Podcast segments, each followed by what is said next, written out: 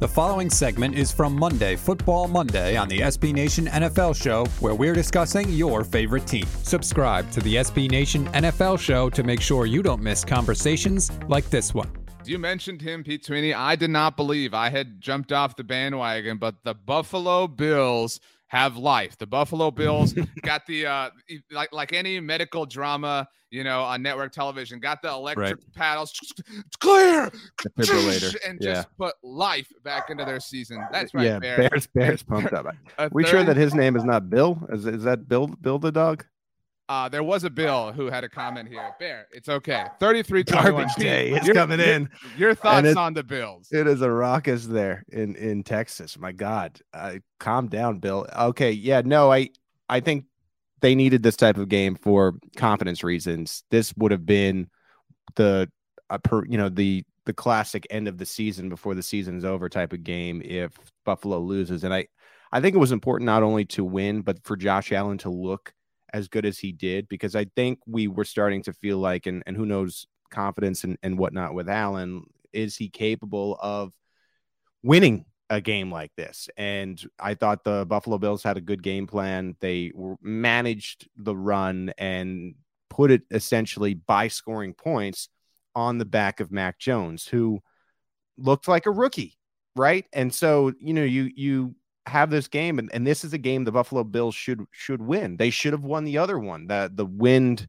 disaster three past game, and so uh, they take care of business here. And I always say this: if you can just simply get in the dance, and if you're playing well at the end of December, then suddenly you are a threat. And I look at this right because I I cover the Kansas City Chiefs, and you look at the rest really? of the AFC we playoff picture, and you wonder, okay, which of these teams to you feels like a real threat to that could possibly win. To me, looking at the AFC right now, because of the quarterbacks and everything that go into it, and Buffalo getting some of that confidence early in the season, Cincinnati is there. Indianapolis might be there. Again, teams that possibly could knock off the Chiefs at Arrowhead Stadium. But Buffalo, probably to me, still, even with them in the fourth seed, is the greatest threat to everything the Chiefs want to accomplish this year.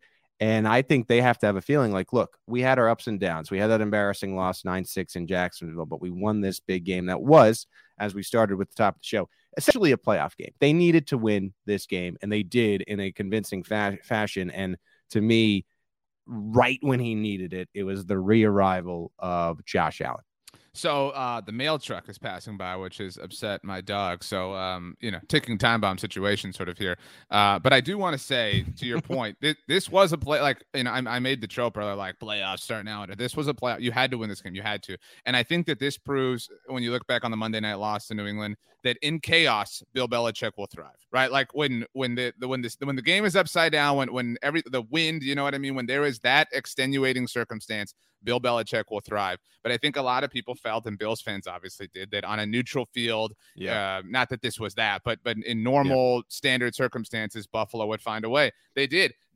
This was I like I'm not saying Josh Allen is MVP, but he had an MVP game. Like this was there were critical moments down the stretch where Buffalo just absolutely had to have a first down, had to have something. And Josh Allen, Stefon Diggs, the superstars on this team rose to the occasion. That is like that is such a nice thing when, when you when you are up against a wall and the guys you pay big money to the guys who are the leaders of your team they show up and they deliver like that that doesn't happen all the time i think that i think sean mcdermott deserves way more credit than we or even maybe giving him you can hear the rest of this conversation by subscribing to the SB Nation NFL show wherever you get your podcasts.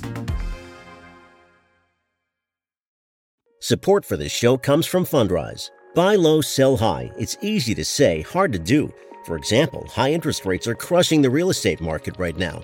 Demand is dropping and prices are falling, even for many of the best assets. It's no wonder the Fundrise Flagship Fund plans to go on a buying spree, expanding its billion dollar real estate portfolio over the next few months.